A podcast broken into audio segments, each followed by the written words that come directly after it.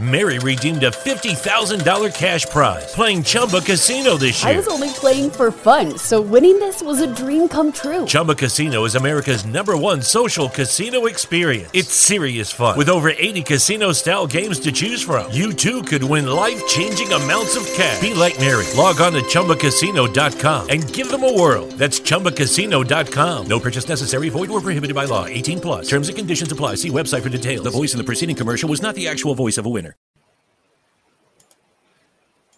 From roommates to co-hosts, this is the Back Check with Brendan Azoff and Stefen Rosner, your go-to destination for New York hockey and NHL news. And now it's time to drop the puck. Here are your hosts, Brendan Azoff and Stefen Rosner.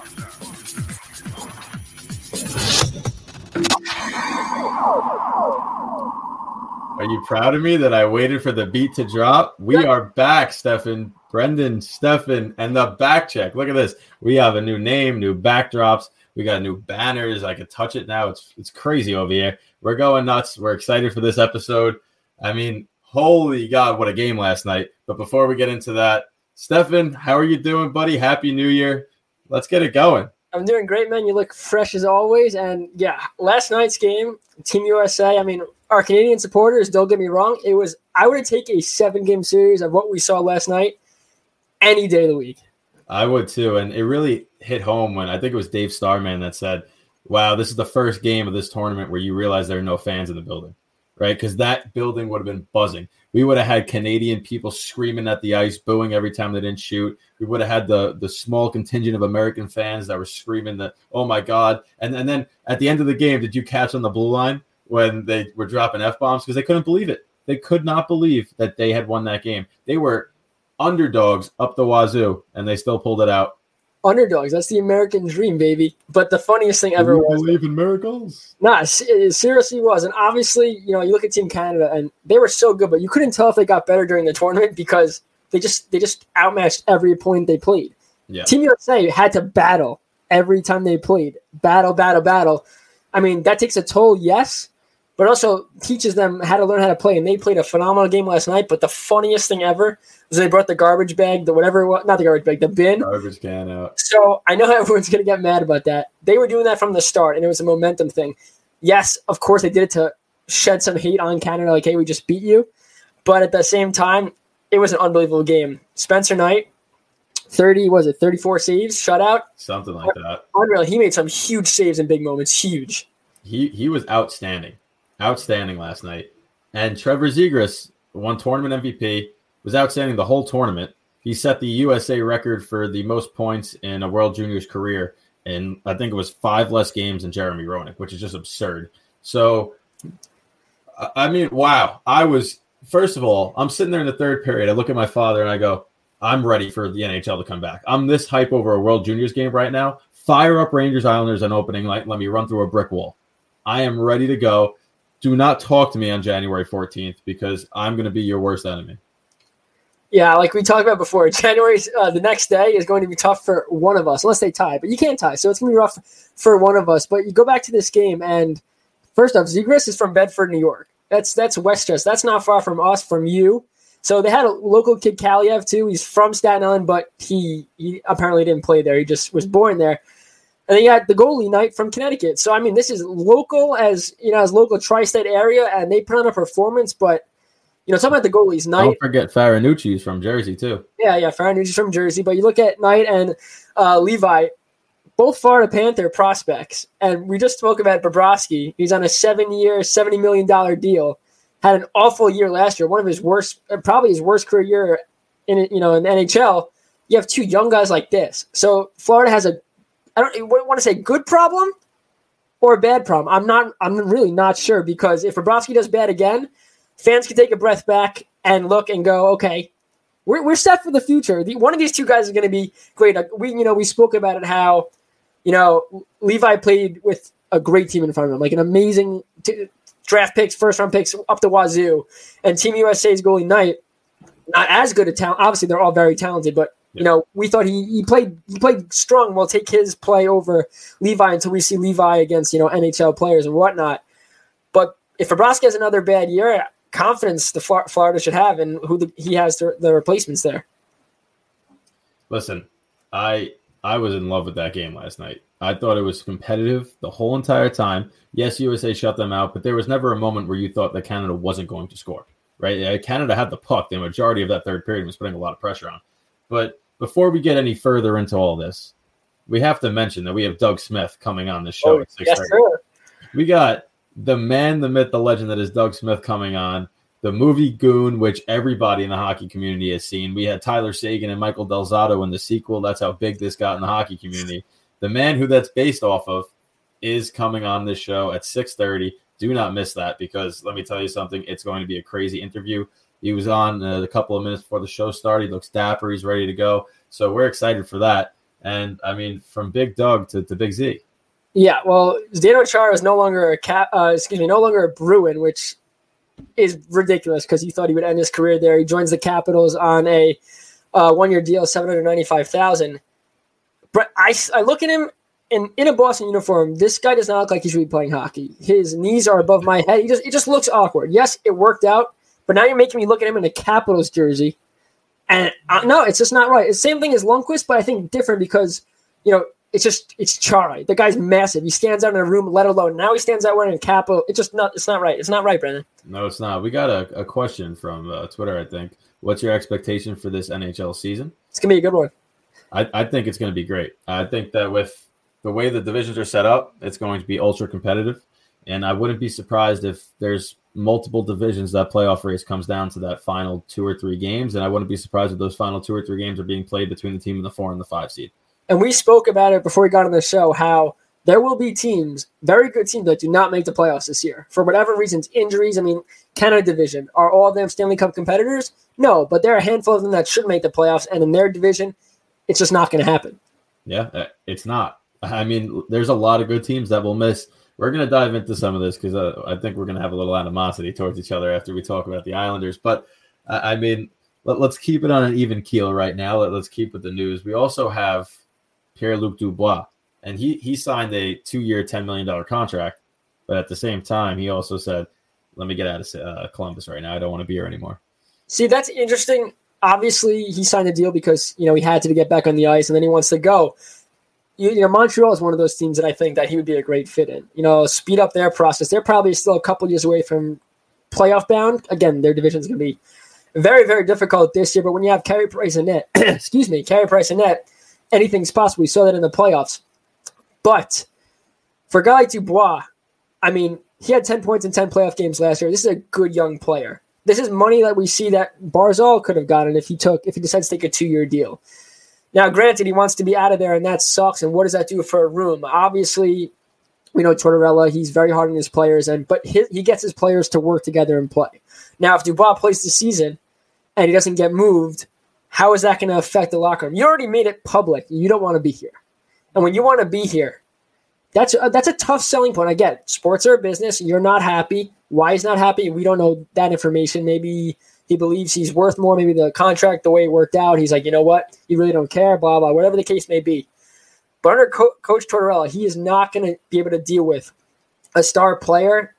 You know, he's going to give it his all, but he's got to have a tight locker room. That's how that that's how Columbus wins. Columbus has been an underdog the last two times they made the playoffs. They played Lightning two years ago.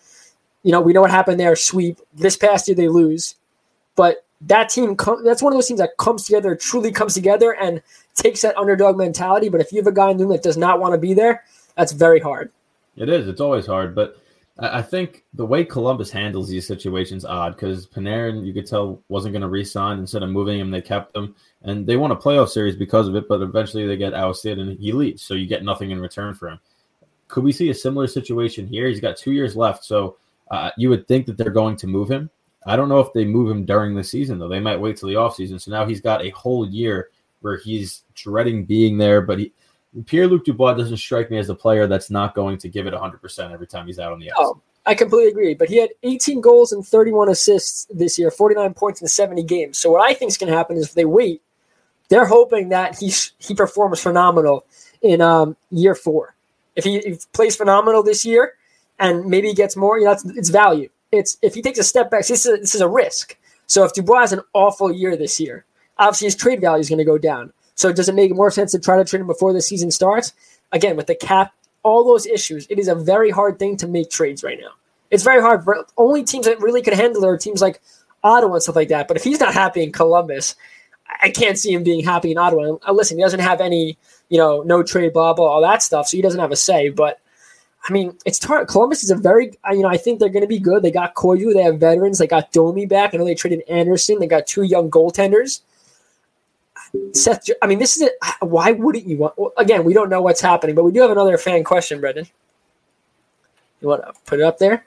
So if teams don't get off to a great start, um, they're not going to make the playoffs. And while I will agree with you on the streaky teams, the good streaky teams that you know get on good streaks, it's going to benefit the Islanders last year. A ten game point streak, seventeen. Excuse me, ten game win streak, seventeen game point streak. Wait, that that gives you a great opportunity to make the playoffs if they're mediocre the rest of the way.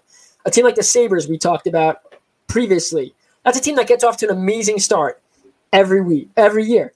Through 20 games, 10, It's 15 different games. though. Very different. Because you're playing in your You're playing division. the same team. You're not playing new teams. Correct. if you get two straight wins, like say the Islanders or Rangers win the first two games, right? Yeah. The next time they come around, whoever's 0 2 is going to come out with a fire on their butts, right? Oh, completely understand. So it's going to be a lot harder to get on one of those long streaks. The last time we saw a shortened season, we all remember what the Chicago Blackhawks did. yeah, we they all remember how good they were. The 25 straight games with a point. They were like 22 0 and 3. Nobody could touch them. That's not going to happen this year because you're going to be playing the same teams over and over again. And after the third or fourth meeting, they're all going to figure you out. The games are going to change. It's going to be different. If we're playing mini baseball series, it, it's hard. You, you rarely see baseball teams go on those types of streaks because you're playing the same team three games in a row, two games in a row. We're going to see that similar in hockey right now. Now, I don't really think we're going to see that many winning, long, elongated winning streaks this year, like you said. But the divisions that have weaker teams, like a Blackhawk team this year, which we'll get to in a little bit with the injuries they have, they're going to have a tough time playing hockey. And the teams in their division that played them three times in a row, and then, you know, there's a chance for a winning streak there because that's a bad team. But for the Islanders, for the Rangers, the teams in this East Division, even the Sabres got better. There's no team that got significantly worse where it's a all right, let's play them with Detroit even got better. But like a team like Chicago, that's probably gonna be the bottom. LA Kings should be better, but still at the bottom. You know, those teams in that division, all right, well, maybe if we have three games in a row against them, that's a winning streak. But like you said, it is so hard to sweep, if you want to call these mini sweep, that I don't think we're gonna see that. It's gonna be a close race for a lot of these divisions. Yeah, I, it has to be, and I think that that's just going to drive up the viewership, right? Uh, I mean, we, we've seen these close races; everyone loves it, and uh, there's going to be what Dallas is going to have uh, fans. I know Florida's going to have some fans. After February 28th, MSG left that door open. There's going to be more people that start to allow fans the closer we get to the postseason, especially as the vaccine becomes more prevalent in society. So if we can have these close knit races come, you know, March or April, all of a sudden more buildings start to have fans in it. It becomes a whole different type of ball game. I, I can't wait for the season. I really can't. Forget the fact that hockey's coming back. We're just gonna. It's gonna be good games, good hockey, especially in this East Division. Now I'm to make a prediction, and you can back me up or not.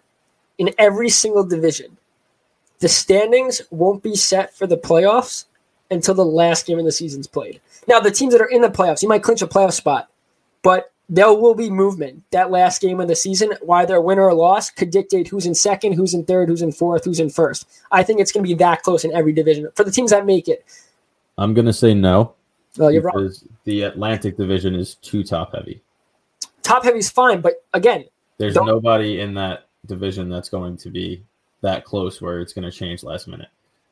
I'm not saying the teams in or out of the playoffs. I think I think the four teams in will be there, but the movement from one to four, I think we could still see movement come that last game of the season. Okay, so you're not talking about teams jumping in and out. You're talking I about their top four. Yes, I mean besides the East Division, the East Division could come down to a, in the playoffs or not last game of the season. But I'm I saying think it will. the top heavy division, like you just said, I think till the last game of this 56 game season is played, there will still be movement in the one, two, and three and four seed. Listen, very well could happen, right? Very well could happen. But the last thing we're going to get into uh, before we touch on the ads, which I know you want to talk about, Levitz, uh, Levitz, oh, that's our friend Lundqvist had open heart surgery, Mhm. and I mean, forget the fact that he left the Rangers. This is somebody who is beloved in the hockey community, and you saw the outpouring of support that came out when he had this uh, initial announcement. We all wanted to see him play in the Rangers' whole career, at least Rangers fans did. Islander fans went too. to uh, and then you went to the Capitals, and you're like, "Oh, it sucks that he's not on the Rangers, but at least we get to watch him play." And now the fact that you don't get to watch him play this year, I think is really hitting home just how important Lundqvist was to this generation of hockey fans. Because love him or hate him, he was so prevalent in this sport since he came in 2005. Every year he was in the Vezina conversation. Every year he had these highlight reel saves, and now he's battling something completely bigger off the ice. So we just want to wish him the best of luck in in that open heart surgery and hope he recovers and we see him next year the, on the ice. the cra- I mean, everything you said, hundred percent, completely agree. The crazy thing is, is if there was no COVID issue, right? If there was no COVID, do they find out that he has a heart condition? You know, I don't know how the doctors and everything works like that before a season, but I guarantee this year they did a lot more extensive uh, tests and all that. And I'm I'm praying. Obviously, it doesn't matter at this point. He's getting the surgery. He'll be back. I don't know if he'll play again, but he's healthy. He's alive. That's that's really all that matters. You look at it. You look at players like in football, Alex Smith. It's great that he got back on the football field. He's alive and has his legs. So it's the little things. Hopefully, Lundqvist comes back and can retire on his own power. But I mean, imagine that there was no COVID. He doesn't get this test and he plays in something bad. I mean, it's just, it's really tough. So, not that COVID's a great thing, but if that's the reason we found out about this heart condition, that's a very good thing for Lundqvist. Because again, he's got how many daughters? couple of daughters, Yep. and three. Young And, daughters too. So and uh, again, he's so respected. League He's a role model for every player. Doesn't matter if you're an Islander fan, Ranger fan, sad Ottawa Center. And you know, it doesn't matter what fan base you root for, what league, even KHL. You look at Lundqvist as a symbol of how you should be as a professional. And it's sad to see. But another Ranger, Brendan, it seems like the Rangers are dropping like flies. A former Ranger, Ryan Callahan, calls it a career because of a degenerative back back injury. And again, that, that's tough too. Because again, one of those guys, gritty, but he worked his butt off, got to the dirty areas, was a pest. He did what he had to do every night to get his team a W. he was a heart and soul player. I've never seen a player on the Rangers that loved the little things so much like Callahan did. And I always get taken back to when he was blocking shots on a PK, getting standing ovations for it. Rarely do you see standing ovations for a block shot, but Ryan Callahan did it, and he would do it frequently. Uh, and then he always scored those big highlight reel goals. Like you wouldn't think Callahan's going to pull out those hands, and all of a sudden he's making a little deke and he's in. And uh, whenever he had those types of goals, the Garden would go crazy. He clinched the playoffs for the Rangers against the Carolina Hurricanes in overtime with an absolute snipe from the almost the bottom of the circle. So those one or two glimpses where all of a sudden he was better than any type of NHL All Star with his release and moves and just the straight grit. What what a, what a leader! Uh, When when teams ha- have captains and put a C on the jersey, that heart and that grit and determination is what they want to see, regardless of the players MacKinnon, McDavid, you know these big names. You could have that skill, but if you're a captain, you got to go that extra mile. You got to get into those dirty areas, and he exemplified that. And again, you know, look at the Rangers now. There's not many of them that are around that played with Callahan. But he set the stage for what this Ranger organization is all about. Obviously, players that came before him. The Rangers have been one of those franchises forever. The top of the, you know, of the mountain when you think of competitive, very well run hockey programs. Yep. But even as an Islander fan, you know, I can hate the Rangers as a brand, but there are so many players that came through that organization, like a Callahan, like a Lundqvist, guys like that, where I look at it and go, I don't hate you. Like I respect you so much, and a guy like Callahan, that was part of our childhood. I, I watched him, you know, dismantle the Islanders and watch him bring Ranger teams. It just it sucked, but I was I was envious of him because he was just mm. that good. And there's a lot of other Rangers that you know I like their game. I like that Panarin's an unreal talent. As a whole, I hate the Rangers, like as a franchise, as a label. But that you've had some great great players come through that organization. Yeah, we we've been fortunate, but great players don't equal happiness because I need the I need this motion over their heads with a little silver in it. That that's what I need. Not none of these great players anymore. Give me a cup, please. It's talking, Please. it's talking about deadlifting, like with the silver bar. No, I need a cup. Oh, I oh need a Stanley Cup, Stefen. I, I I can't watch another Henrik Lundqvist career go by on the Rangers and where he's just left like that picture where he was in the bubble yes, yeah, I know. third game and Yep. the clock's ticking down and he's not even playing and you just see his face. He's like, little puppy dog guys. I almost punched my TV. I almost put a hole right through it. I was like, look what you guys did to this man. It's crazy. you did. No, it's it's depressing, but again, hopefully we see Lundqvist back out there. That's that's the biggest thing. But let's move on to, you know, Patrik Laine. There's rumors that he wants out of Winnipeg. He came on the uh, talked to the media and said that's not the case. And this guy's a phenomenal hockey player. There was there was links at the Islanders. You know, Islander fans or people that started rumors, whoever these trolls are. Oh, Barzal's not being signed because they're figuring out Laine. They can't afford Laine. They just can't afford Laine. Laine, this is what Laine is making the last two years. Six point seven five million, and he this year when it goes out, he will be an RFA, but he's gonna want to get paid. I mean, Crazy that he gets paid the same amount as Matt Martin. I don't want to talk about. It. Hold on. This past year, sixty-three points, sixty-eight games. Over the last four years, thirty-six goals, forty-four goals, thirty goals, twenty-eight. Drop off, but you look at it as a drop off. He had twenty-eight goals in sixty-eight games, eighty-two games the year prior, thirty goals. So healthy in a full season. First off, he's never hurt. 82, 82, 68. He's played three straight years of every single game. He's a big boy. He's just not People coming. don't To, realize that he's a big dude. he's just not coming to the Islanders. It's just not happening. I mean, he's he is. How big is he, Brendan? He's a big boy. Like you said, What, are the Jets gonna? The Jets like Andrew Ladd so much that they're gonna go straight up. I'm down. I'm down if you're down. If they're down. I mean, if they offered that and the Islanders said no, Lou Lamoriello better be out packing his bags on the spot because that'll never happen. it'll never happen. But that's enough Patrik Laine talk because it's just not happening. Brendan, do you care about ads on helmets? No, I do not. Uh, I don't. Move on. Okay. How about how about your sponsors for your divisions? Do you care about that? Generate the revenue you lost. I don't understand why fans are getting so pissed off. First off, it's not the KHL or any other league where they just dress them in advertisements. You have two stickers on a helmet, and you have the divisions being sponsored. They need to make money. They lost so much money from pandemic that why are you going to complain? Okay, guess what? They don't do this. Ticket prices go up. Let them do this. Who cares? It's not like you you can't see the ice or you can't see the beautiful. It's not soccer where the logo of the jersey is the company, like Jeep, and you don't even know what team you're. I think it's Juventus. I don't even know. I don't watch soccer, but you just look at it and it's like, all right, what you have to guess what team plays there. It's not going to be like that. So everyone, uh, let's back off that. Before we get to the interview, let's talk about the Chicago Blackhawks real quick. They're in rebuild, Brendan. And you know, as a Ranger fan, when a general manager comes out and owner comes out and says, "Hey, we're entering a rebuild," tough times are ahead. And for the Blackhawks, Kirby Dach gets hurt, breaks his wrist, right? And this happened at the World Juniors. This is why you don't play your star players in the World Juniors. Now, I understand why the Blackhawks did it because it's advertisement. Listen, look, oh, this adver- advertisement Kirby the Doc asked for it. he wanted to play, correct. But if they didn't want him to play, he wouldn't play. The thing for me is it's advertisement for the fan base of Chicago to say, hey, listen, we're in a rebuild, but look at what talent we have. Look at the beautiful talent that we have in the ice. And that's why Kirby Dach gets to go and play and he wanted to. I mean, it's not like they're playing for anything this year anyway. He Might as well play. He gets hurt. So does this put your rebuild back another year? Because this is a guy that you need there. This is your this is your best player, you know, of the young guys coming up. You have DeBrincat, Kubalik, great, great team.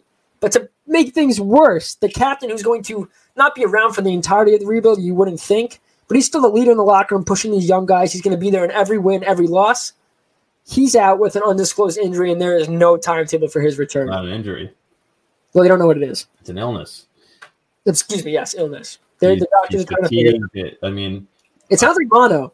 it sounds like mono, or I mean, it it honestly sounds like onset type. It could be cancer. Like I really hope it's not. But whenever you hear of somebody getting fatigued and doctors don't know what it is and they're searching and they're searching, I feel like that is one of the few diagnoses. And I really hope it's not because really I'm knocking on wood right now thinking about it. But uh, I mean, we wish him all the best too. It, it's crazy how many in, illnesses can affect the NHL. We saw with the Blackhawks, just Stu Bickell. No, not. Stu Bickell, Bryan Bickell. Stu Bickell that's, when, that's when he went to Carolina. Correct. Yeah, he, he was off the Blackhawks, but it was a former Blackhawk affected by the illness he had, and that was an emotional moment when he scored on that penalty shot, and then That was crazy. oof. What But about Brian Boyle with the cancer comes back, scores on hockey night, not gonna and, have cancer. yeah, cancer night, and Come on, man! Like the, it's too too many situations like that in the league. So honestly, I hope it's nothing. Maybe it is just mono, and he can come back at, at full strength. And but there's no reason to rush him back if Dach's missing the whole year. there's no reason because they're not they're not competing. They're Listen, well, the Blackhawks, you know, made the playoffs last year, had no business. They have I'm not gonna say they have no netminders, but they have netminders that haven't proven themselves at the NHL level, and it's going to be a very diff. I mean, Subban's your starter. I would have to think. Yikes! So, not even, I mean, it's just you know he played well with Vegas in limited time, but when his first NHL game, he got lit up. Like I would have quit hockey, but you know I'm not making money. So I have a game tonight, Brendan. By the way, at eight thirty. But I um, hope you get sniped. I got sniped last game. I'm guarantee it'll happen again. So yeah, it's gonna be tough.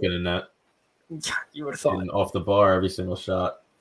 Two shots I saw from his first practice. One at the bar, one off his chest.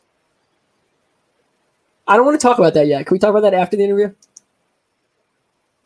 He's a bust. He's not a bust. We're, we're just this is not. We're not having this conversation. He's he's just God. I'm sweating, Brendan. He's not a bust. And you know what? Fine. You know what? He could be. He very well could be. But there's also people that are saying, especially NHL.com people, that he's gonna have a better year than Shesterkin. Why? That I don't think he's going to play that many games. No, we already talked about it. We think that Varlamov starting what thirty. I think at least 32, 33. I would think it would be even, if anything. Yeah, and then the other reason why I agree with that that's going to happen is because the Islanders' defense is better than the Rangers. So he has he has that. Look at look at what the Islanders' defense does to goaltenders. Thomas Greiss is, is a good goalie. He's not a top ten goalie in the league, but he played like one two years ago. And they get Lehner, who plays out of his mind. Varlamov, who came off an awful year plus injuries, obviously with Colorado, comes to the Islanders and plays great. And then in the playoffs, phenomenal. Greiss in the playoffs, phenomenal. In a game that you know, the last game, game seven, where they allowed what, 16 shots on goal? Yeah. Well, I could see Sorokin being better, but I He's still, going to be he's going to be very good. but uh, to me, I don't need Sorokin to be better than Shesterkin. I don't need that. I don't even need them to be even. I just need a goalie in net that's not going to leave after a year because he's 35 plus and is a veteran that just, you know, they have a never ending cycle of let's sign a veteran to a one year, two year deal and then just let him go and do it again. Dwayne Roloson passed his prime. Nabokov passed his prime. Over and over, the Islanders do that. So to have a guy like Sorokin, who's only on a one year deal, so they got to re sign him too. We'll get into the Islanders cap issues after the interview, but I just need Sorokin to look like what the advertisement says. And of course, false advertising happens in the world all the time. There's an ad for this, an ad for that, and it doesn't even work. So we're just we're just praying that he's good. And then someone that we're watching just said you need him to be good. Yes, Luca Colombano, whoever that is. Yeah, you need you need him to be good. That's all I'm asking for is for him to be But you're, are you banking on for the longevity of his career that the Islanders are this good defensively? That's impossible. No, no, no, no, no. I'm not saying he's only going to be good because of defense. I'm saying though, if you're going to look at it and say Sorokin's going to have a better year than Shesterkin, I would say a major reason if that does happen is because of the Islanders' defense. Yeah, I'm but not saying I'm saying for the Islanders to have sustained success, he's not going to have to be good. He's going to have to be great. He's going to have to be Lundqvist-esque. Eventually, this defensive structure that they have will deteriorate. They're getting older. You're going to lose players because they, they can't keep all these players with the amount of fourth liners they have. Fair, fair. You have Dobson's 20. You have Aho, who's young. You have the Bode Wilde, who's young. They have young You guys. think Sebastian Aho is going to replace one of the defensemen they have right now and be solid? He got paid this year. They signed him to a deal. He got paid. Everyone gets paid with the Islanders. Listen, Leo Kamarov got paid with the Islanders. it's Komarov, so if you're going to make fun of him, pronounce his name right. He's terrible, so I, he doesn't deserve his name pronunciation correct. No, but what I'm trying to say is you have Pulock locked up. They're to lock Pelech up. They have Mayfield. They have Dobson. Leddy's still around for a couple more years. This defense, because it's because of Trotz. You know, the defense is going to deteriorate because they get older, but it's still the system that's in place. And yes, stop shaking your head. I just I saw the comment that said Levitz, ha ha ha, and Uh, okay. now we're getting hurt by our boys because they made a mistake. Uh, well, that's what happens when you you know you mess up a name. That's twice, Brendan. Today you mess up a name, and you didn't mess up my name though. That's all that matters. So you just look at it, and the Islanders' defense is going to be good. Obviously, they're going to have to stay good. They're going to have to have pieces come in that play well, especially if when Leddy's gone. But Leddy's not even that old. He's got another like five years, six years playing in the I hope I hope he stays another five years with the Islanders. He's under contract. I What is he? hope. have, Three more years? I don't. He's something like that. I don't know. Everyone has three years left on that team. They're a dumpster fire. All right, are we getting to this now then, or we're, or we're just going to wait till after the interview? our interview's in one minute. Oh, okay. So we'll we'll wait. But after this interview, we will dive into Rangers, Islanders news. Brendan wants to come at me some more, and I'll take it like I you know usually do. I'm a doormat. But, uh. What? On the chin. You're gonna take it right on the chin. Chin, head. I already have so many concussions from pucks, so you know it is. But you know, let's set the stage for Doug Smith. Obviously, the good movies, very well done. And you know, I never would have known it was based on a true story until we met we met Doug Smith and we got to talk to him. What a guy! He's going to be hysterical. It's going to be a very fun interview. We're just waiting to pop up. But mm. we got something called the Mustache Classic. You know, you know the No Shave November for a great cause. We'll get into that. We'll be asking him some true and false question as well about the movie, and it'll it'll be a fun time. I'm excited for it. I mean, I just want to hear the stories of his playing days too, because we all saw the movie, and I'm gonna guess it's not like the movie entirely, but his role was to you know kick the uh, the crap out of people a little bit. So I'm very interested to see what that was like for him. Uh, I'm interested to see what his takes are on the current NHL situation and how that's all going. But we're going to get into that in about 30 seconds after this small commercial break brought to you by our sponsors at Alternate. Hey, everybody, it's Brendan here. Do you have old jerseys? What about old hockey equipment? Rather than throw these items out, our friends over at Alternate would love to have them. This nonprofit converts jerseys into reusable face masks, the same face mask the New York Rangers wore in the bubble this past postseason. The old equipment you donate will be given to less fortunate children throughout the state.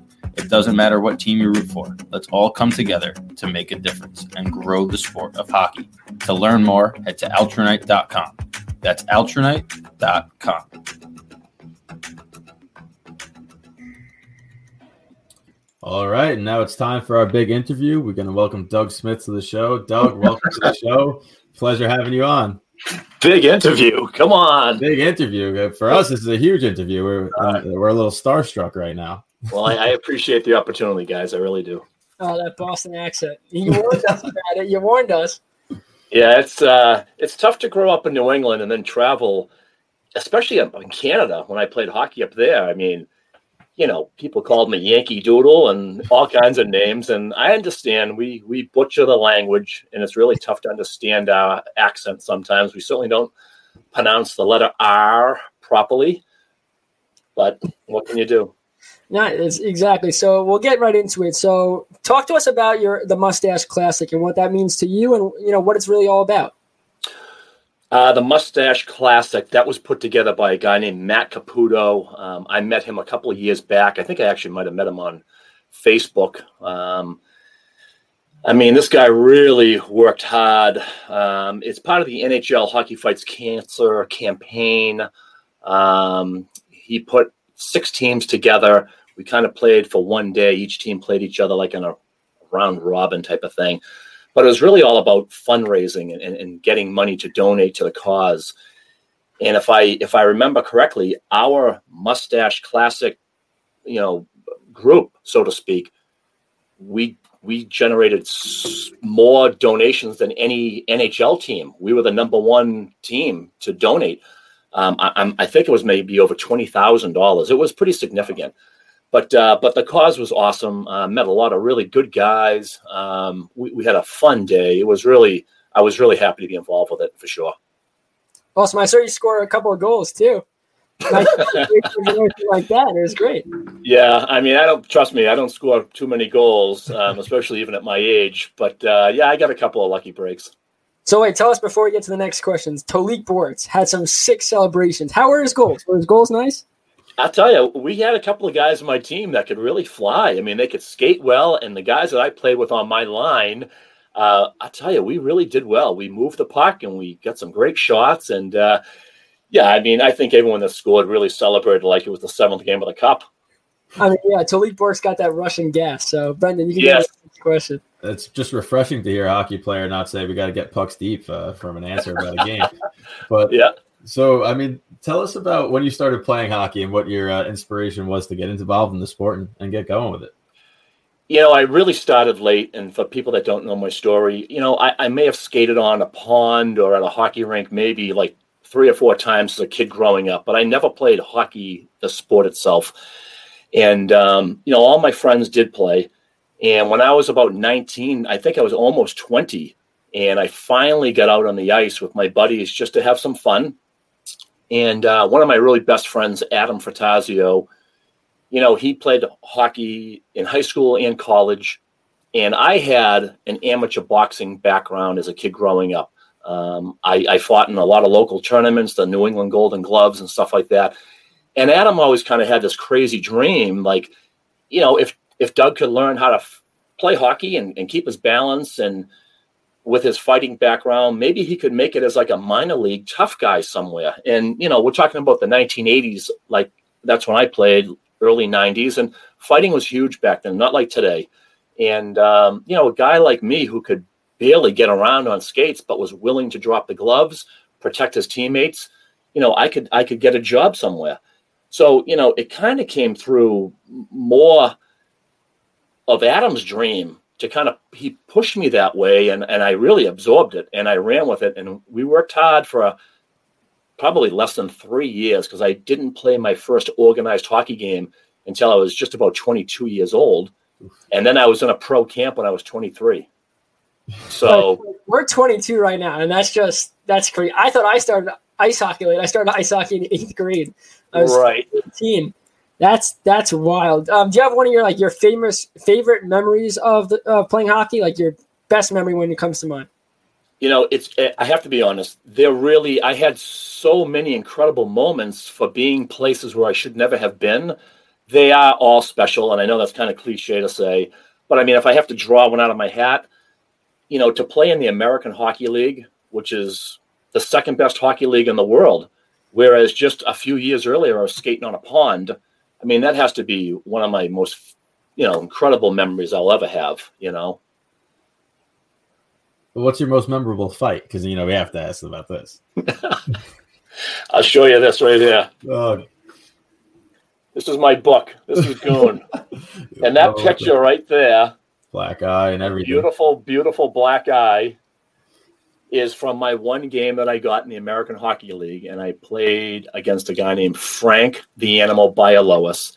Now today we're friends. He's a great guy, um, but he gave me an opportunity to drop the gloves and make a name for myself. Now, obviously, you can tell by the picture, I didn't win the fight, but for me, it didn't matter because it was a glorious moment because I got to be in a league, like I said, that I didn't belong in and I got to fight a guy who was at the time considered to be the heavyweight champion of the American Hockey League. In fact, he had played a number of games up in NHL for the Toronto Maple Leafs. So I fought a, a legitimate guy. I didn't just pick some young kid who was inexperienced. I mean, I took the king. And like I said, even though I lost, and it is what it is, you're not going to win every fight, but just to be there for that moment, it, it like I said, that's an incredible memory for me did you have a lot of respect for him going into that game? Like you knew, okay, if I'm going to fight someone, it's probably going to be him, or was it more of, all right, I have to beat the crap out of this guy if I fight him? You know, they had three particular tough guys on that team that I played against. Uh, one guy's name was Ryan VandenBussche, who had a very long NHL career, and um, and I, I knew that if I could just get to go against one of those guys, uh, you know, my call up, so to speak, would have been worthy. And it was Bialowas who gave me the shot. So, you know, we have the book and the movie. How did this all come about? Adam Frattasio, who I mentioned earlier, is a kid that I grew up with in my neighborhood. Adam was like my backbone. You know, like I said earlier, he got me on the ice, he got me rolling. And I would talk to Adam all the time when I was away playing somewhere. You know, I'd call him every night after a game and I would tell him who I fought, you know, what happened. And um, and after a year or two, Adam said, you know, we really should write a book about all your stories, you know, because minor league hockey and the hockey enforcer lifestyle, you know, people, the fans, the teams that have guys like that on the bench, they really appreciate what you guys do.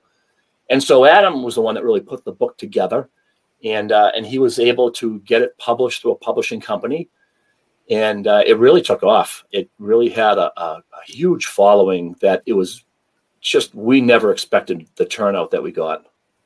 Did the book lead to the movie? Is that where the it, movie? Yes, it, it, did. Yeah, in fact, uh, f- from what I understand, I was told that uh, a guy that works for a writing team in Hollywood, he was in an airport and he happened to see the cover of the book, and he said, as soon as I saw the cover and the title "Goon," he says I knew exactly what it was about he says he took the book, bought it, hopped on his flight. He said by the time he landed, he had finished the whole book. And when he got off the plane, he immediately he said, I contacted my writing team and I said, we need to write some kind of a script about hockey enforcers because they've been such a huge part of the game. So, um, which obviously you know, rolled into the Goon movie. So they used my book as a background. All right, well, a little later in this interview, we're going to ask you some uh, fact or fiction about the movie. But next question, though, was your, was your nickname really The Thug? So Doug the Thug came when I was playing in the East Coast Hockey League my very first year. Um, I played with the Winston-Salem Thunderbirds, and we were on the road in Knoxville, Tennessee, playing in the Knoxville Cherokees. And there was a wild bench clearing brawl. And the very next day, in the newspaper on the front page was a picture of me fighting some guy. And the and the writer who wrote the article under the picture wrote Doug, as in Thug Smith, instigates this wild brawl last night at the at the Civic Center, and the nickname kind of stuck. And you know, like I said, I I, I would never give myself a nickname, but nevertheless, I kind of ran with it. that that's a great story. And so, uh, one question a lot of our, our followers had was your view on fighting in the NHL today. So, obviously, we're going to assume you're pro fighting, but just let us know what you think about um, not having fighting in the sport and what that that does to guys like you that get the opportunity, like a John Scott guy. You know, is it play a big point, a big uh, you know thing in hockey if they got rid of fighting? Well, I think obviously the instigator penalty was intentionally made by the NHL to curb fighting and, and slow it down. Um, but you know, fighters today they weren't like me. They weren't like one dimensional. Like I really couldn't play the game that you know I sucked, and I was there just to fight. So today, you know, a guy has to be able to play the game too. Um, you know, I believe that the hockey players should police themselves just like they've always been able to do. The referees and the linesmen, they might miss calls from behind the play. They miss instigating, um, you know, things that happen between guys. And sometimes dropping the gloves is the only solution. And, um, you know, I just, I have a hard time watching today's NHL, to be quite honest with you. Wow. Just because of that reason? I hate to sound one dimensional, but you know, I, I, really believe that fighting is a part of the game, and and it's the only sport that allows it, so to speak. And um, listen, there's a lot of top-notch players. You know, Sidney Crosby and Ovechkin. I mean, these guys will tell you they like having a tough guy on their team, and they like having the feeling of protection on their wing when they're out playing their shift. And you know, Sidney Crosby has had more concussions than any fighter in the NHL, and he doesn't fight. So, you know, it, it is what it is, you know, and you can't tell me the fans don't love it because when the gloves come off, every fan pretty much stands up, you know. So oh. it's tough. Yeah, I mean, when we go to games and fights happen, the adrenaline, we're, we're not the ones fighting, but we, we get amped up where everybody goes nuts. It's a very exciting part of hockey. Brendan, did you have something you want to say? Yeah, I mean, it, it's just it's part of the game. It polices itself, right? So I, I think that that's a, a, big aspect as to why fighting is as important as it is for all the fans and the players. But uh, have you stayed in touch with the game since then? I know you mentioned that you know you're not really a big fan of today's NHL, but have you stayed in touch with it in some part? I do. I'm involved. I do a lot of charity work. Um, I'm fortunate to still have a lot of friends in the game, uh, whether it's people with management and stuff like that, or just ex players and uh, I feel grateful for that. Believe me, I feel very fortunate. All right, so we're gonna get into our true or false, fact or fiction. so, I mean, it's it's it's because you know you look at movies and okay, they're never like the book, some of them, and then this is on your life, so everything you know there could be a lot of differences. But the first question: Did you really get into a fight in the stands with the player? Did that happen? That did not happen. That is scripted into the movie just for fun. All right, well, it's a great part of the movie, but it would have been okay. That's awesome. I mean, you know, like I said, we're trying to find out as much as possible. But would you have, if you were in the, let's say you were in the in the stands, right, and a player came over, would you have any problem back in your day beating the crap out of him? Well, I mean, if he's coming after me specifically, you know, yeah, I have to defend myself, right? Wink, wink. I mean, do you tell people that it does happen? Just a little pat on your own back. Uh, you know, I think that's a little far fetched. The, I mean, you don't ever really see. I mean, no. maybe back in the '70s when the Bruins climbed the glass at Madison Square Garden and beat the guy with the shoe. I mean, ever since that, it's really tough to see someone climbing over that glass. So that's why I think it was a, a good little something to throw in the movie because it was so far fetched. All right. So the next one, did you have a version of Ross Wright, and who was it? You know what? we did not have a version of that. Well, I didn't have one anyone in, in my career, and um, and he was basically a character that was scripted into the movie. He wasn't intended to portray anybody. Okay. Um, you know, I, I had a few guys that I had fought six, seven, eight times, but uh, if there's such thing as a healthy rivalry, that's what I had. There was no hate. You know, we each had the same job to do. Everyone's trying to climb the ladder to get out of the league that you're in to maybe get up to the next league. And um, yeah, so there was, you know, Ross Rhea, like I said, he was just a, a made up character from script. So I know you spoke about getting, you know, called up to the AHL, but did you ever get called up to protect a star player? Was that the reason? Well, I think most times that I did get called up uh, to whether it was the IHL, which is now defunct, or the American League, you know, it was to help protect somebody on that team. Uh, and more times than none, it was because their current enforcer was either injured or suspended, and they just needed somebody. And um, you know, like I said, I I didn't belong anywhere, so to speak, but I certainly was never going to say no to an opportunity that was given to me. Yeah, I mean, listen. Anytime you can fight, you can fight, right? I, listen, I, grew, I grew up. I love fighting, and I could play, and we were punching cages, so we were uh, not really getting any job done. But uh, hockey is, to to me, it's something that should allow and, and police it. So you mentioned there's no Ross the Boss Rhea, but who's the toughest guy you ever fought? Well, I mean, for me personally, they really were all tough because you know I started so late and most of those guys were at a much higher level. They had been fighting for a lot longer than I had ever been on the ice. And so, believe me, between balance and just nerves, maybe the night before, every fight for me was really important. And, and they were all tough. They were really tough, you know? Last one for the, you know, true or false before we get to some fan questions. Did you ever block a shot off the face or score a goal off the backside? Uh, well, I look pretty good.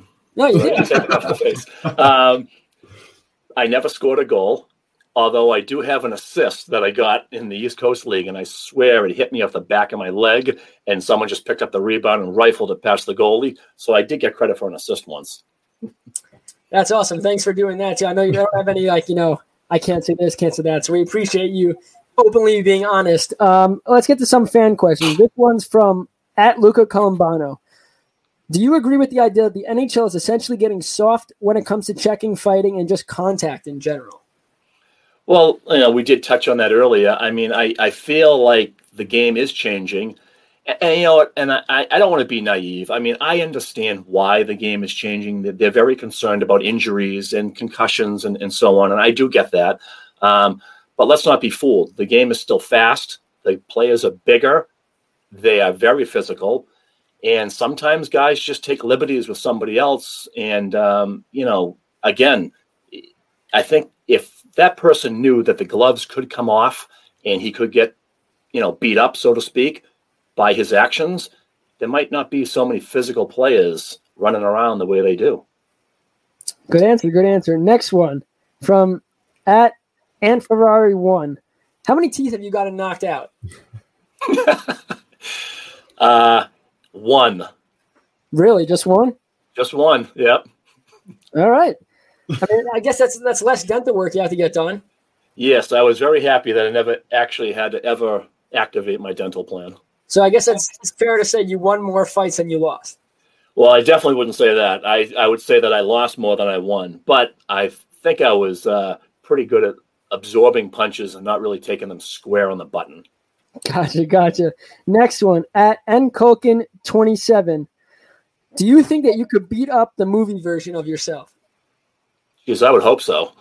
My God, that'd be pretty sad.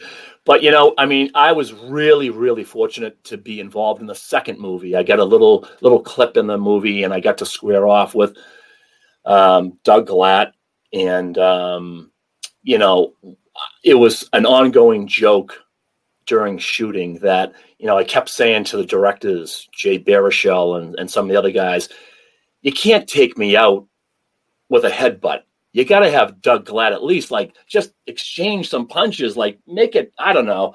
And um, but that's the script they had, and um, I always gave Seann William Scott um, a lot of ribbing on the side, saying if we ever get on the ice together, I would kill you. you know, just for fun. But he's a really, really good guy. Uh, they're all fantastic actors. I mean, you know, every single name that's in that movie is a Class A actor in Hollywood. So uh, to answer your question, I, I would hope that uh, I could hold my own against him. Yeah. Last question for you from Wheeler underscore twenty five. Should college hockey players be allowed to duke it out rather than being ejected or even suspended?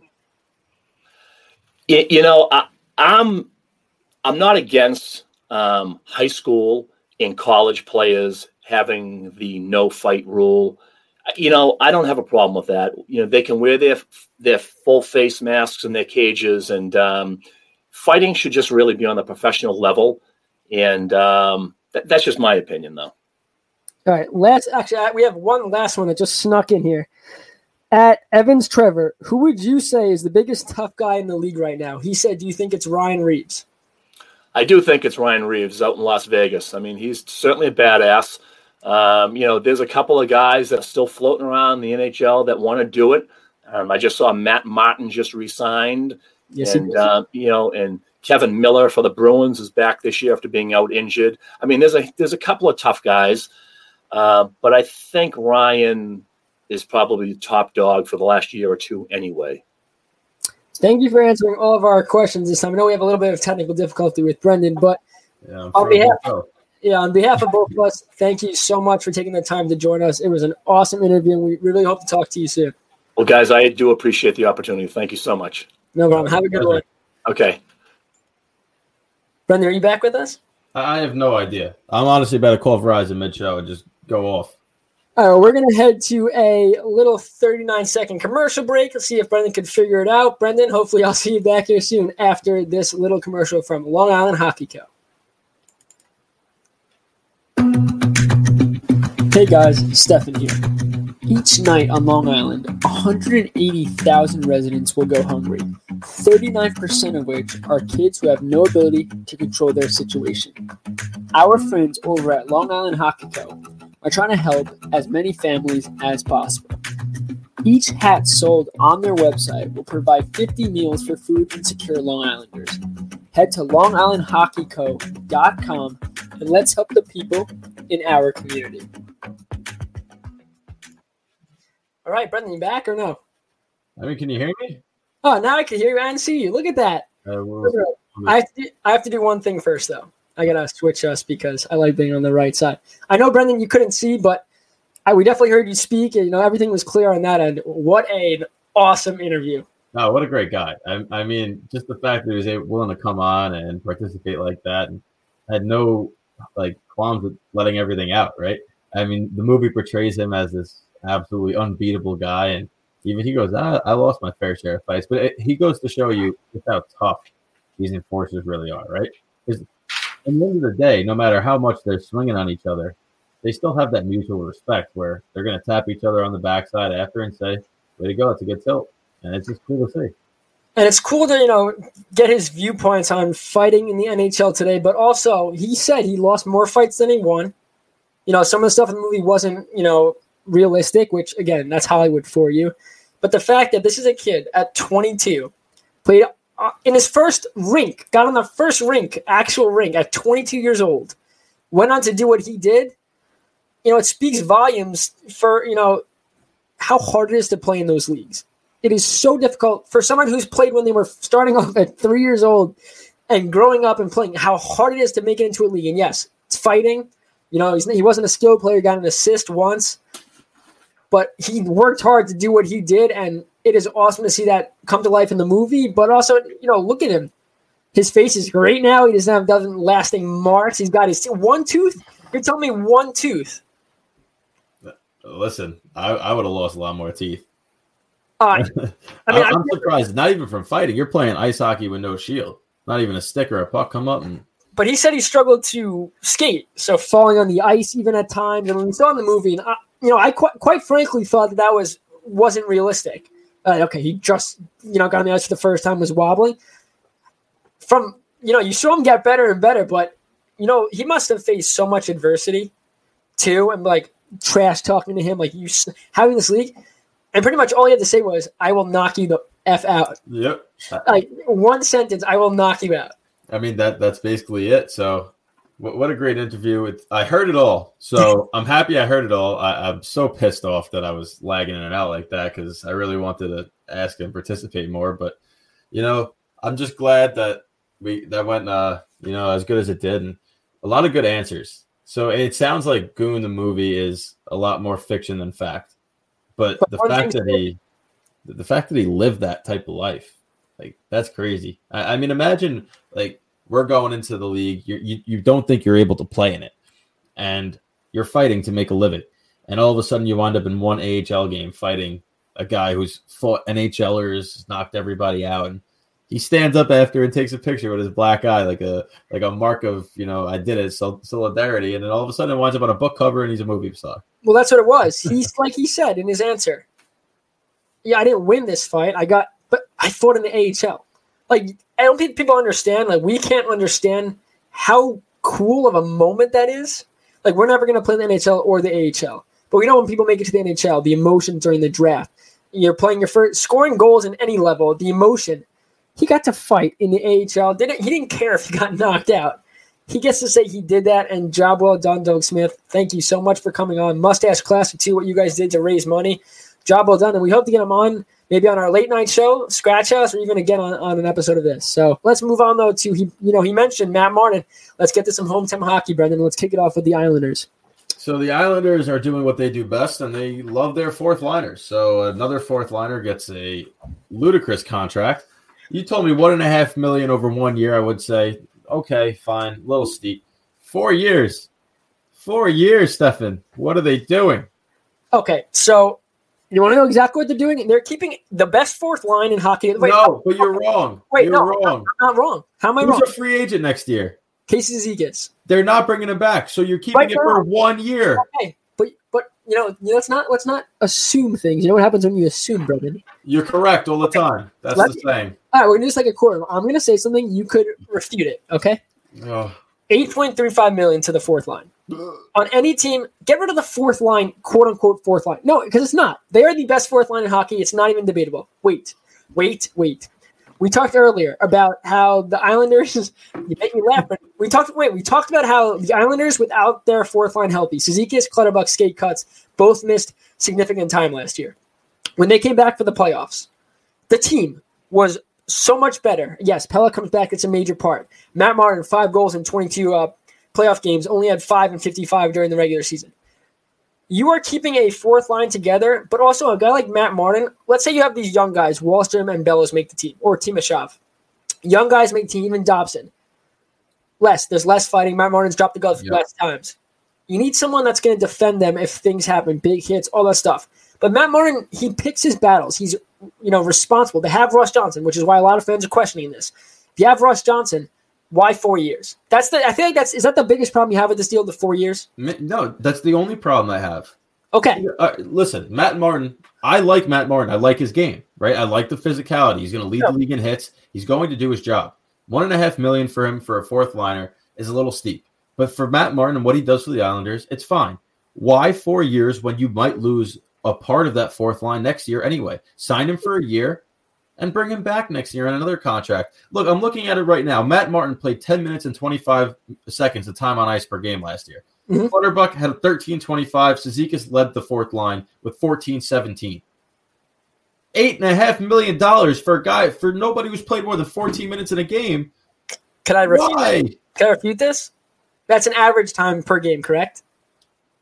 Grant, sure it hovers around that. Uh, probably, but you know, full season. That you know, they didn't play as many games. But I understand what you're saying. Are they on the ice in the final minutes? honestly, at times during games, yes. In the playoffs, probably not. But during they, this is a line that could go up, Brendan, against a Crosby line, a McDavid line. They, no, I swear to God, Trotz has the confidence to put this line out in any situation. After the Islanders give up a goal, fourth line's out there. Every time they score a goal, fourth line goes out there, unless you know the team's buzzing. But you know, you look at this line, and Matt Martin. This is all about loyalty. Okay, Lou Lamoriello, when he worked for Toronto, got Martin there, overpaid probably for him, and didn't really. He got you know he got let go, or they left mutually, and Martin found himself a healthy scratch more often than not. Then Lou Lamoriello gets him again. So clearly, Lamoriello loves this guy, and I think at the end of the day, Matt Martin wants to be an Islander for life. Now, granted, a one-year deal, one-year deal. That's you could verbally commit, say, "Hey, until you retire, we'll sign you to one-year deals." But things change, sports, but things change. Hockey's a business. He has a family. He has a kid now on Long Island. He loves being here. A four-year deal shows that. Listen, you will. It's a fact. You will retire as a New York Islander and play hockey. Now, I think after the four years are done, if he still wants to play, get the one-year uh, league minimum. I think that. But for one and a half million over four years for a guy, what Matt Martin does, and again, I can't convince you on the ice. Oh, my dog's gonna bark like crazy. On the ice, there's just he does so much stuff. I know. Again, a lot of players in the NHL probably do the same thing, but they're not getting this money for a fourth line guy. I think it was a reach. I think even Christian Arnold knows that I know. the right saying is the right saying. What'd you say? What was he referring to? You said you know what they say about people that assume, and I was like, no, that means they're always correct Oh, because it's. All right, I Okay. will say this one last time. yeah, yeah, I like Matt Martin. I hear you. I wanted the Rangers to get Matt Martin when he was in that whole Toronto debacle. They Mhm. didn't have a fourth line. They were a bad team. You need that physicality. I still would like them to get Matt Martin and put him on that fourth line. But guess what? Oh, any if I saw the Rangers sign this contract, I'd lose my mind. And I understand why you're not losing your mind because he is a valuable player to the Islanders. But to me, the only piece that doesn't fit is everyone knows how good the fourth line is. A, it's still a fourth line. B, it is a fourth line that is about to lose somebody next year because when you look at who they're letting, like who's a free agent, they're going to have to keep the more skilled guys. If you're going to lose part of it, why commit to a four year deal? Why not just two? Why Well- not just one? Well, I think they're committing to Matt Martin being here for the rest of his career, not taking into consideration that Cizikas, it's going to be really damn near impossible probably to bring him back. Clutterbuck is still got numbness in his hand from the wrist injury in his fingers. We don't know how he's going to play. He could be out in a year or two. You never know. I think one and a half million over one year. It, okay, it doesn't to me. It doesn't matter. It's one and a half million dollars. We're not talking about him getting five million a year. It's not a player like that where you know that's that's that's what it is. But I think 1.5 million a year is very minimal issue, and I know the Islanders have cap issues, but 1.5 million dollars is not getting you a elite sniper. Yes, there's other contracts on the Islanders like Ladd, like Komarov. Even Lee's contract, we'll see if it's worth it. That are the more bigger problem. I think the reason that Barzal hasn't signed yet is why a lot more fans are angry about this Matt Martin deal. If everything was great, everything was great, and Cap was you know, no one is going to complain. But the fact that they're quote unquote focused more on Matt Martin than Barzal is why people are getting pissed. But I think can I ask one question? no, but you're going to do it anyway. They paid him 1.5 million. Yes, What's the one thing the Islanders are missing? scores. Duclair got 1.7. Yes, but again, You don't, Matt you don't think Duclair would have been better? Johnston could have taken his spot. Uh, to No, me, I it's just understand, but again, it's legit loyalty. That's what it is. What he's done to the Islanders franchise when he left and realized that wasn't a fit, and that's not his fault. He took the more money at that time in his career. He had to take that contract. He comes back again. It's loyalty. He'll remain an Islander for the rest of his career. And uh, again, if Barzal was signed and everything was handy dandy, no one's complaining about this. Yeah, we got my dad chime in who says he met Matt Martin. He loves being in NY and he likes the rivalry with the Islanders. Li- Listen, in a perfect world, right? Likes the rivalry with the Rangers. Learn how to read, man. Come Uh, on. the yeah, okay. Uh, it's my uh, rivalries with the Islanders. Yeah. The in a perfect world, Leo Komarov doesn't get signed, right? And now not- you could you can keep Martin, and you could have brought in Duclair. Well, Komarov wasn't signed. He was already on the team. No, no, I'm saying when they initially signed him. Oh, yes. in a yes. perfect world, they don't bring in that contract. If they do, Nope. it's a one year smaller. Uh, no way. I mean, should he ever sign for that? But that's a separate issue. What about the lad deal? Same thing. Yeah, but Ladd at least when he was in Winnipeg was producing like that. They brought Ladd over because he was a veteran that won a Stanley Cup, that could be a leader, whether he wore the C or not, and make us name for himself in New York and bring this team over the top. Obviously, it has not worked out like that at all. I just think that I'm happy Matt Martin's back, and maybe I'm blinded because I'm an Islander fan, and you know I just love what I've seen from him over the years he's played for the Islanders. It's tough because you're what you're saying is completely correct. Uh, Why not a one year deal? I just think Martin said, "Listen, I've done X, Y, and Z for this franchise for a long time. I give it my all.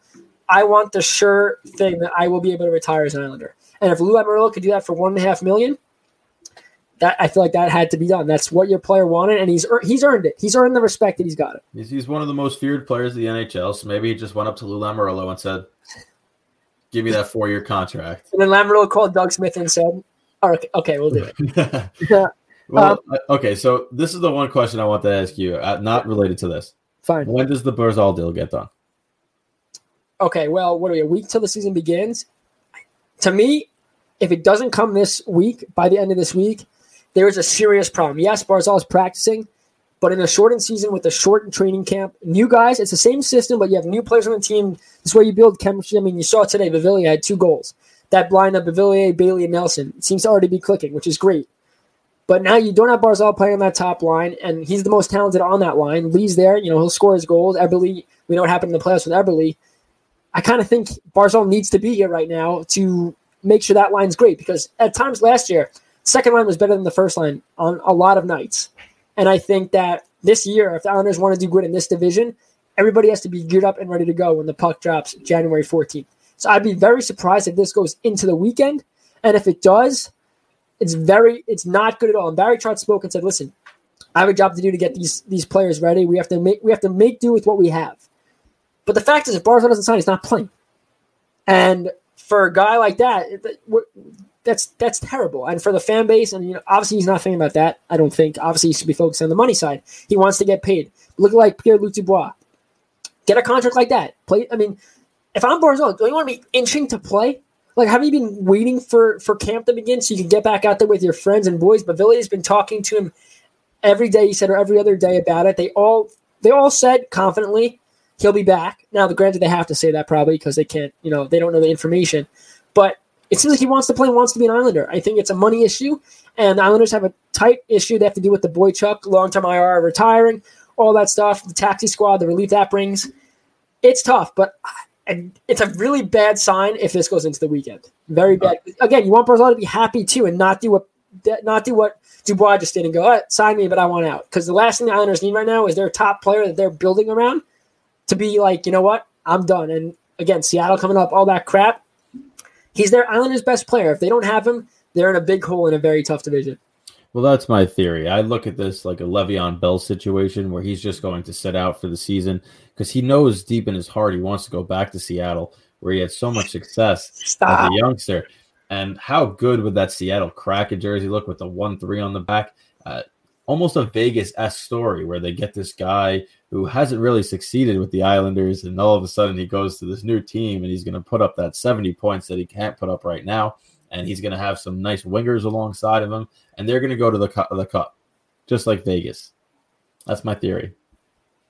Well, your theory—it's wrong. It's wrong, and it got me really tight for no reason. And uh, we have some more Islander news to get to because time's a ticking. But yes, Barzal, I really expect him this not to go into next week because next week's crunch time. And if I really, if he's not in camp by the end of this week, is God, Christian, I thought you had my back, Christian. Uh, my man Christian Arnold, this troll drop by Brendan is just incredible. The look on Stefen's face.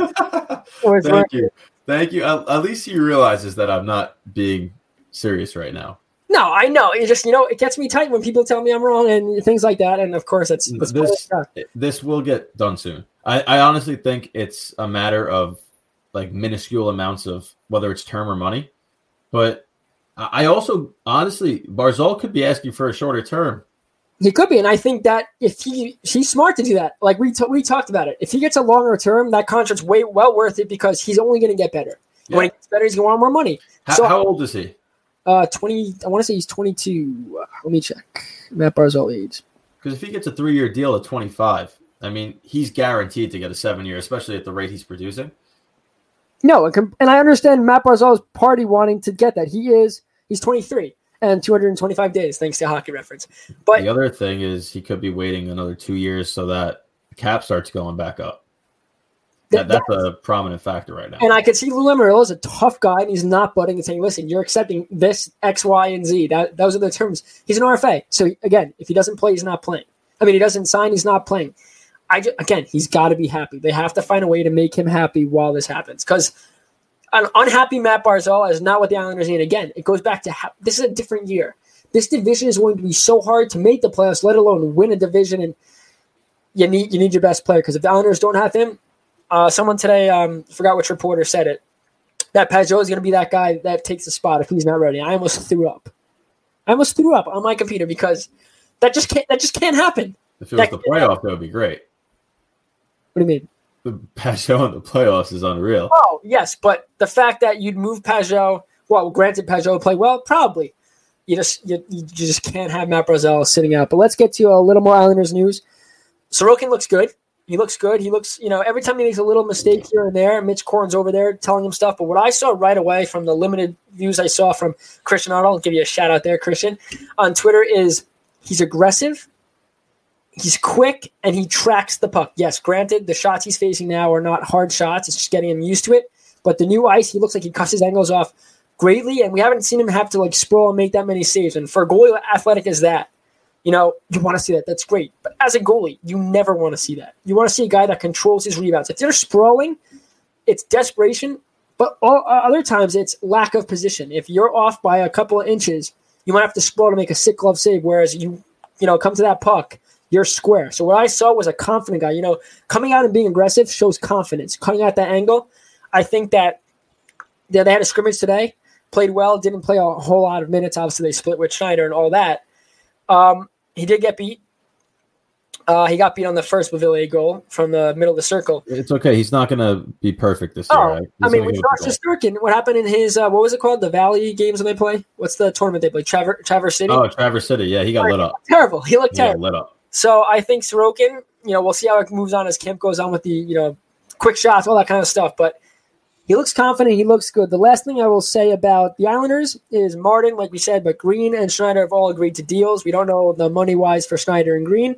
And the last thing is Trotz made a statement that this team is a Stanley Cup competitor.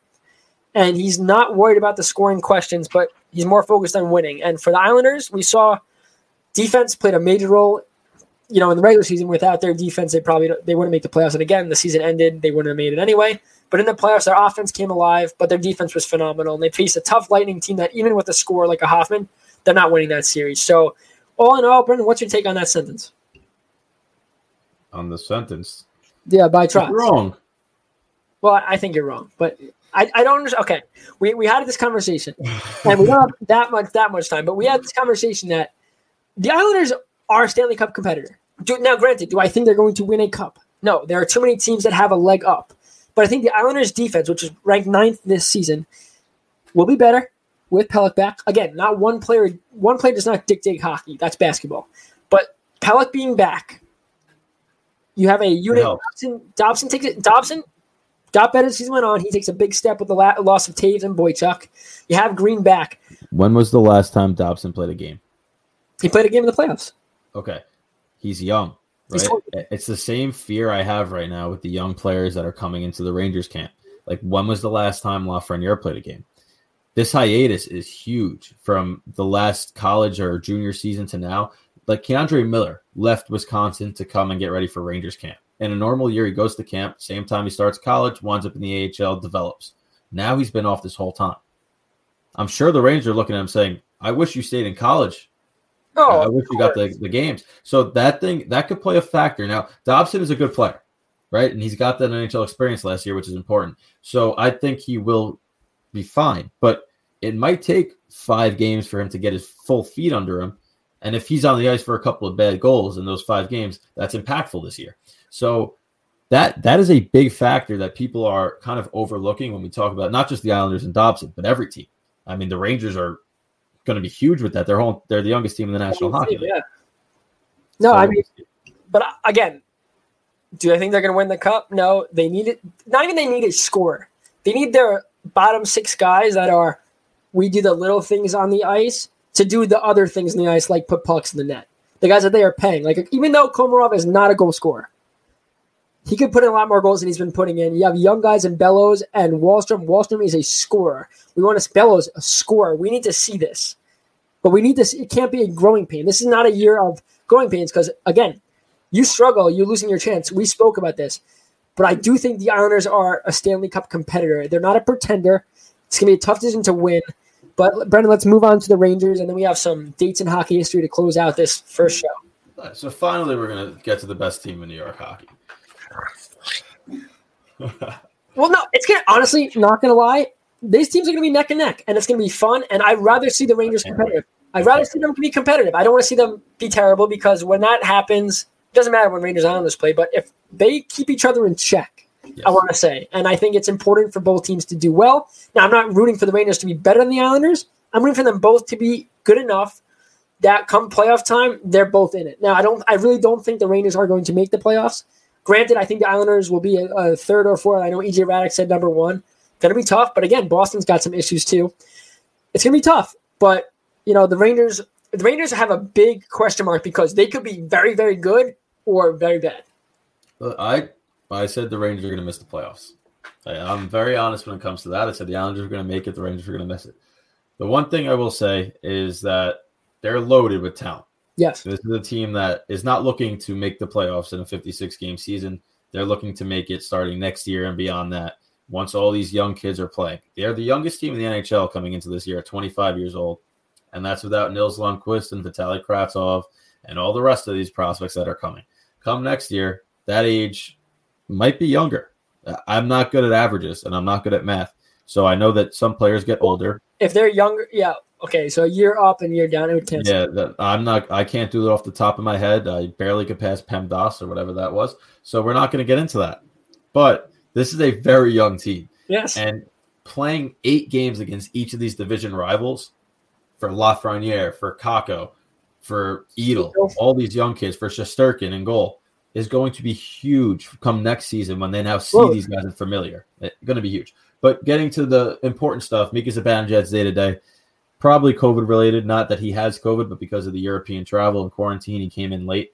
Uh, David Quinn says he expects him back before opening night and hopefully sooner than that. Uh, Panarin missed today, but he's coming back tomorrow as well, so nothing serious there. Kreider on the opening day of camp praised Lafreniere. Obviously, everyone's going to praise the number one overall pick, but he said his level of maturity, not just on the ice, but off of it as well, and how physical he is and strong in his skates. He doesn't usually see in an 18 year old. And I think that that was evident in last year's World Juniors, clearly. how good he was. So I I don't know how many points to expect, but I do know I expect a lot of flashes of just brilliance. He's gonna be one of those guys when he goes in the rink, all eyes are on him, like a Barzal, like a Ho-Sang when Ho-Sang first came up. Those guys where it's, oh wow, let's tu- raise the volume, let's tune in. Something magical Yeah. could happen, and that's exciting enough. Even if the Rangers didn't have a bright future, which they do, having a guy like that is definitely something you want to see in it. Fan interest, all that. It's gonna be it's gonna be great to see these young guys, and even if they have a bad year this year, it's still experience. the The bubble was a microcosm of what this year could be, where they go against a good opponent and they learned. You know, it was what three Yeah. games and they got swept, but they learned what it takes, what you know, how good they have to be as a unit to win. And it's there was a struggle. It was a struggle to watch in the bubble. It was tough at times. Again, Lundqvist going, you know, it was tough. A lot of things riding on it. Aho walk. I'm just gonna hit you with everything that I saw happen. Uh, Panarin bobbled the puck all the time. Passes weren't clicking. Um, anyway, it's gonna be fun to see this team, even if they don't have success, because at the end of the day, you're the youngest team in the NHL. Learning curves, growing pains, it's going to happen, and this is the year for that to happen. Yeah, I agree. I think the biggest lesson they took when you think of Carolina, they are not a physical team; they're a skilled team. Yes. Yet they came out and their skilled players played physical, and they had the Rangers' young skilled players trying to play physical, which they had no idea how to do. which is what happened on the Aho goal because DeAngelo didn't play the he um, he didn't play uh, correctly. And I'm even talking more about the opening minute of the first game when they Yeah. were hitting everybody. Uh, Shea got uh, concussed fast, and you're looking and you see all of a sudden the young guys are running around trying to hit them. They forgot they're still playing hockey. They now know that in order to get to that next level, physicality has to come in the game. It has to come in the game aspect. You can play your skill game, but Yeah. if you're pressuring on the forecheck, bump somebody. And I think that was the biggest thing. But Kaapo Kakko, who did look good in that series, Mhm. has looked amazing so far in camp. Everything you read online is talking about how he looks phenomenal in Panarin's wing, which is to be expected. But today Panarin missed, he still scored, and apparently it was a beautiful bar down goal on Shesterkin. So right. if he comes out like a bat out of hell, I'm on the line with Panarin. Oh man, I'm I'm telling you, I think that this is the year where you see the difference in between him and Hughes. Oh, I was, I really I was going to say, you think Kakko has a better year? I, I think Kakko. Well, in all fairness to Hughes, he's not playing with Panarin, No. but Many people do not get the opportunity, and Strome got a nice deal because of. I mean, his Yeah. points were great because. I mean, yes, Strome's a great player. Don't get me wrong. He's not the player. He would not have that kind of a year if it wasn't for Panarin. Kakko came into his first season after playing World Juniors, U18s, and a Finnish Elite League, and then he came to play in the NHL. Now he's rested.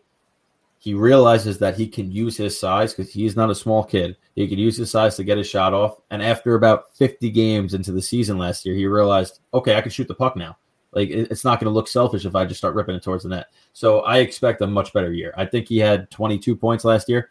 Uh, I expect over 30 this year in 56 games. So that's a big improvement, a big jump in point per game. And last but not least, Shesterkin 1A, Georgiev 1B. It, they- it's interesting that they didn't name a, a number one, but I think we all know who's getting that No, opening day start. the number one. I mean, yeah, we could talk about that real quick, but again, as we get closer, next week's show, Sunday show, Varlamov starting game one, if it's Sorokin, I will be very, very shocked. And I think it's got to be Shesterkin for the Rangers. And yes, this is going to be a year where you're going to need tandems. You're going to need them because, you know, less games, uh, just more games. I don't know if it's not going to be as spread out as usual. So I think there'll be back to backs, all that fun stuff. And I think it's smart, though, for uh, Shesterkin and Georgiev to get work right off the bat. It's not like, okay, Shesterkin, go out there and play the first four. You want both your goalies ready, and and it, they have to get into a groove quicker than they would have to. Now I know Rangers fans are going to be angry at me for saying this, but what you just said is why I think he might not start opening night.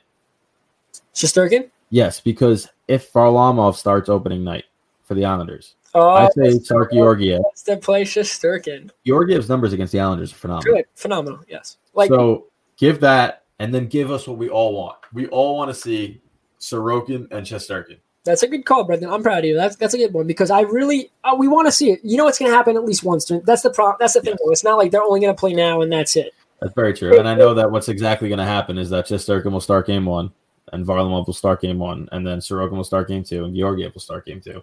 And everyone's going to be teased. We're going to get tickled with it. But you're still going to see them both on the ice, like you know, I- times during warm ups and blah blah. we uh, the last two years I've seen the Rangers start against Western Conference teams. I, I believe I'm correct. I know they started against St. Louis. It's not the same, right? It, it- it's a great mat starting point because you get the other Yeah, side, but now you're jumping right into gear with the Islanders. Can you look how hype we are?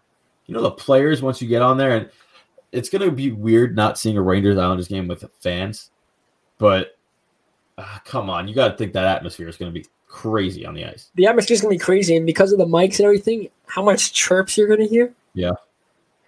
That's why Matt Martin's back, by the way, because he has one of the best trips ever. But I'm not gonna repeat it because it's not for uh, it's not appropriate at, at this time. But um, Brendan, to close out the show, we got some dates in hockey history, and we've had such great luck with these, and these these are very good. So I'll kick it off.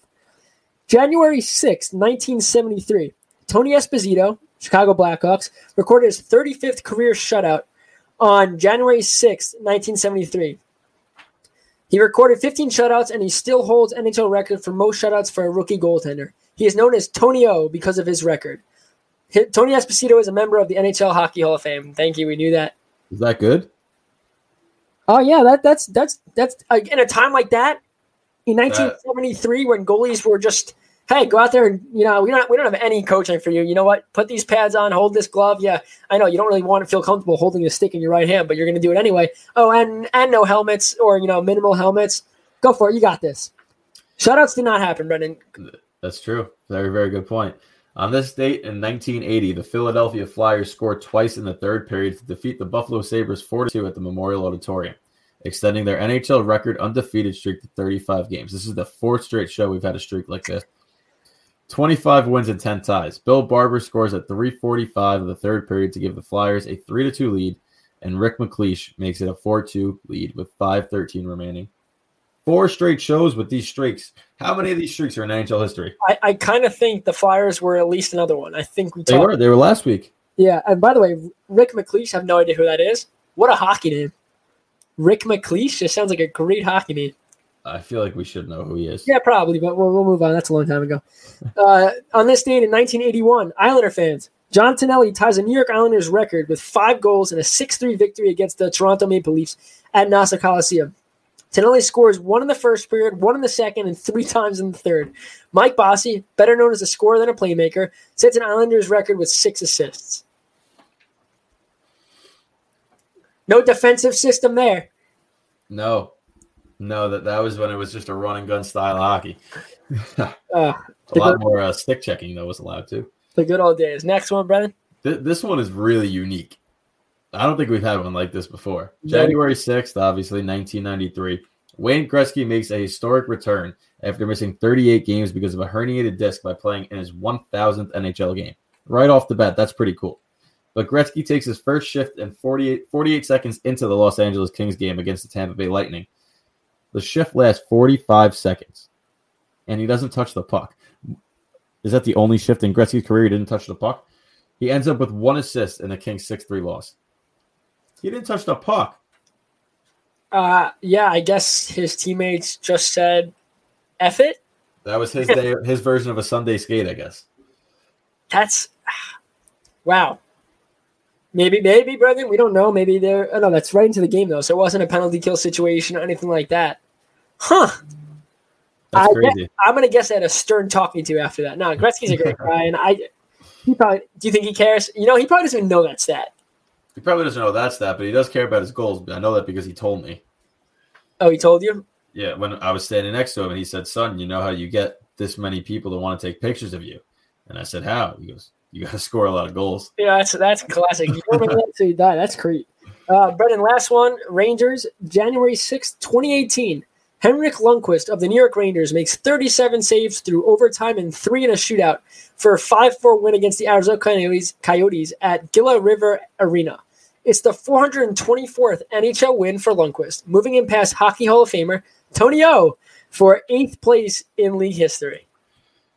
Uh, what a way to end it because you know we talked about how he's missing this year, and let me tell I've, I have not seen a run of goaltending that he had ten straight years of finishing in the top six in Vezina, carrying a team. I I mean, the Rangers had no business being as good as they were during his career. Uh, they shouldn't have made two conference finals, Stanley Cup, uh, three conference finals, and a Stanley Cup technically, but uh, it sucks. it, it really does suck. And again, we're thankful that he gets to, you know, he's, he's alive. That at, at the end of the day, that's the most important thing. Everyone, we just want to thank you guys. We have a couple minutes though. We rebranded. First episode, the support has been crazy up and down the comment section. Everything has been amazing. So if you want to see more of our content, we are doing a late night show, which will get started soon. We do stream NHL 21. Me and Brendan and our friend Trevor Evans we're all right. We're, we're a solid club, but um, we're trying to get as much content out there as possible. You could follow us at Backcheck Pod on Facebook, Twitter, Instagram, all that fun stuff, and, And Brendan- YouTube. and YouTube and YouTube, and we'll have the interview tomorrow posted on YouTube. We got to figure out the technical difficulties with Brendan just being frozen. I guess you were just in, you were just in shock from the interview. I, I was so stunned that we had him on, and I think that it's going to be hysterical because we're going to have a little graphic up there, right? And you're just going to see you and him talking, and I'm just going to be in the corner like a, a robot, like, like uh, You're, uh, you're, you're camera shy.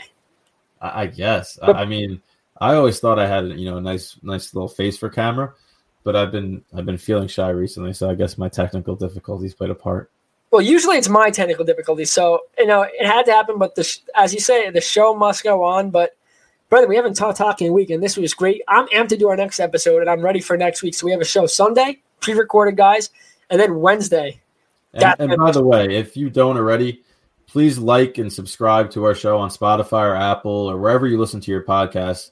That way, you're always getting refreshed because we are posting the Sunday show straight to the uh, the spot the Spotify apples and the podcast outlets. We're not doing a live show. The Wednesday's our live slot, and for the Rangers and Islanders opening night, we're to do a little preview.